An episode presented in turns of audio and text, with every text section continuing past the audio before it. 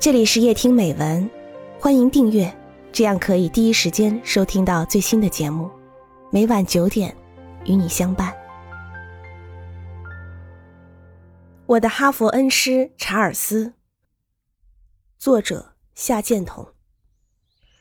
被哈佛大学录取的那年春天，我还没有从多年生活的奔波劳累之中解脱出来。等我办理完所有的手续。离开学已经不到一周，连暂时的住处也没有时间联系，没有来得及体会太多的兴奋，我就在一种近乎惶惶不安的心情之中，踏上了飞往美国的班机。我的恐慌不是凭空而生的，一个茫茫的国度，我听过很多关于他人情淡漠的故事，一个威严的书城。关于哈佛的学习生活如何紧张，学生竞争如何残酷的报道，在这之前看过太多太多。更重要的是，我知道将要攻读的现代景观设计领域，我所了解的几乎是一片空白。所以，当哈佛的国际学生服务处来信征求是否需要帮助联系一个联谊家庭。我便回信询问，能不能找一个有设计背景的家庭，既可以帮助我了解美国生活风情，又可以让我有机会接触更多的西方设计理论。我是在临上飞机之前才收到国际学生联谊会关于我的联谊家庭的简要介绍，信里写了他们的姓名：查尔斯夫妇，男的叫查尔斯。女的叫费利斯，并附了他们的地址和家里电话、电子邮件地址。我很惊讶地发现，查尔斯电子邮件的域名竟是哈佛大学的。走之前的晚上，我急急忙忙地给查尔斯发了一封电子邮件，告诉他我去美国的时间和航班号。哈佛大学的假期还没有结束。我不敢奢望他们在我抵达美国之前能看到这封电子邮件。二十多个小时的辗转飞行，我一直忐忑不安，既担心如何解决尚未有着落的住处，更为以后一筹莫展的求学生活。由于在底特律等待办理入关手续拖延了时间，我没有来得及赶上原定转往波士顿的航班。等下一趟航班要晚四个小时。到达波士顿时，差不多都晚上十一点了。想着一个人拖着大包小包，深更半夜降临在一个完全陌生的国度、完全陌生的城市，我不由更加恐慌起来。当我抵达波士顿的时候，一整天没有合眼，已是精疲力竭。下了飞机。举头看看黑沉沉的天，还下着雨，淅淅沥沥，我的心都沉下去了。茫茫然地经过安检通道，穿过长长的走廊，我脸上的表情大概相似于机场外秋雨瑟瑟的天气。忽然，我看见一个头发斑白的老人，手举一块写着我的名字的纸牌，颤巍巍的。等候在候机厅的出口，焦急地四下张望着。纸牌上我的英文名字下还写着中文，不过大概是凭借音译的缘故，名字并没有写对。我呆呆地立在那里，半天不敢接受这份意外的惊喜。嗨，我是查尔斯，欢迎你来到美国，中国的年轻设计师。老人伸开了双臂，紧紧地抱住了我。霎时，我感到被一种异样的温暖包围着。在我刚才还茫然无助的瞬间，在我刚踏上这个我一直认为人情冷漠的国土的第一刻，后来我才知道，作为唯一的一名景观建筑终身名誉教授，无论是假期还是周末，查尔斯几乎天天去哈佛的办公室办公。但是由于我的航班延误，让他后了个空。从信息台，他查出了我改成的班机号，竟在机场等了四个多小时。那么多年了，我经常和我的朋友谈起我的这段经历。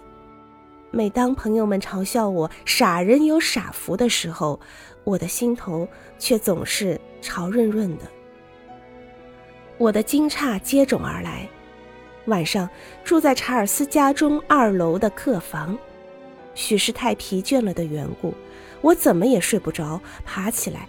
随意的翻看房间中放在桌子上一本厚厚的访客留言本，本子上密密麻麻的写着在这间客房里留宿过的来客们的留言，其中竟然有许多我熟悉的名字：格罗皮乌斯、佐佐木英夫、麦克哈格、丹凯利、皮特沃克。以前只在现代建筑史、现代景观建筑史的书本里读过的这些响亮的名字，都曾在这间房间里住过。我几乎不敢相信，兴奋激动之余，很久才入梦。第二天起来已是十点多，屋内静悄悄的。楼下客厅里的餐桌上放着早餐，还留了一张条子：下。我们先去哈佛上班了。猜测你坐了这么久的飞机，一定很累，就不叫醒你了。请用你的第一顿美国早餐，查尔斯。那一顿早餐的香味一直飘到现在。进了学校，我才知道查尔斯是景观建筑系的老系主任。虽然退休了，却仍然不计报酬，每日到学校上班。我们的办公室就挨着，我一有什么事情，几步路就可以过去问他。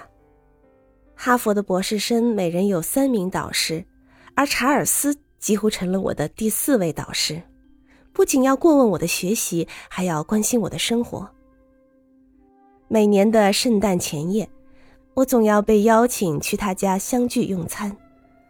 我到美国第一年的圣诞节，下了一场暴风雪，天气一下子变得很冷。我在学校忙完了事情，急着赶去查尔斯家过节。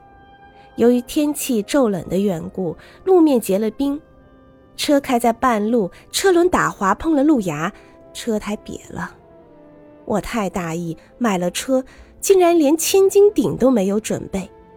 无奈之下，只好打电话给查尔斯。想取消这次聚会，查尔斯坚持让我在原地等候。很快，他就带着工具开了车过来，帮我一起换上轮胎，折腾了半天。回去时已经快半夜了，搅了大家的节日聚餐，我很不好意思。第二天早上，我推门出去，发现门口放着一个包，我打开一看，里面是一个崭新的工具箱。装着用来修理汽车的各种工具，上面贴着一张卡片。夏，很抱歉，昨天你没能赶上聚餐。我们今天就要去加州度假，担心你的车会出别的问题。今天早上我给你买了这个工具箱，算是圣诞节的礼物。小心开车，查尔斯。那个工具箱。虽然以后很久没有派上用场，但是我总以为它是我开车的吉祥物，在冥冥之中保护着我。以后的几年，我的圣诞老人总是会悄悄地在圣诞节的早晨，在我的门口放上一件礼物。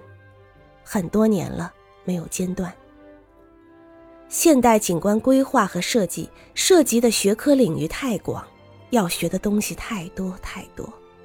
准备博士论文资格考试的那一阵子，我经常忙得昏天黑地，不很正常的作息时间，没有规律的饮食习惯。时间一久，我总觉得呼吸短促，心跳加快。临考试前，我竟然累倒了。我没有特别在意，自己的身体向来挺好的，想想可能是劳累过度的原因，稍稍放松几天也就恢复了。查尔斯知道后，天天催着我跑去看医生，看我实在没有着急起来的迹象，就强行将我拽到了医院。心率检查的结果还真的显示我的心脏有问题。我的私人医生建议我做一次全面的检查，并专门预约了心脏专家进行会诊。如此兴师动众，着实让我紧张起来。检查的手续很复杂，竟然从中午忙到晚上。医生说我的心脏先天有点问题，需要动一个小手术。出现呼吸急促的现象，是因为饮食不正常和劳累过度引发心跳紊乱，所以动手术前不能再过度劳累。我舒一口气，决定不再熬夜工作，便直接回家休息睡觉了。第二天早上起来，才发现电话里有查尔斯的留言：“夏，我在学校等到十点不见你回来，很担心你检查身体的结果。如果真有什么问题，你也不要恐慌。现在的医学技术很高明。”况且哈佛的心脏医院有最好的医生，请你回来后给我回一个电话。我才想起来，昨天去医院前，查尔斯让我尽快告诉他检查的结果，我竟然忘了，连忙跑去学校，看见查尔斯两眼熬得红红的，愧疚的不知说什么才好。这以后。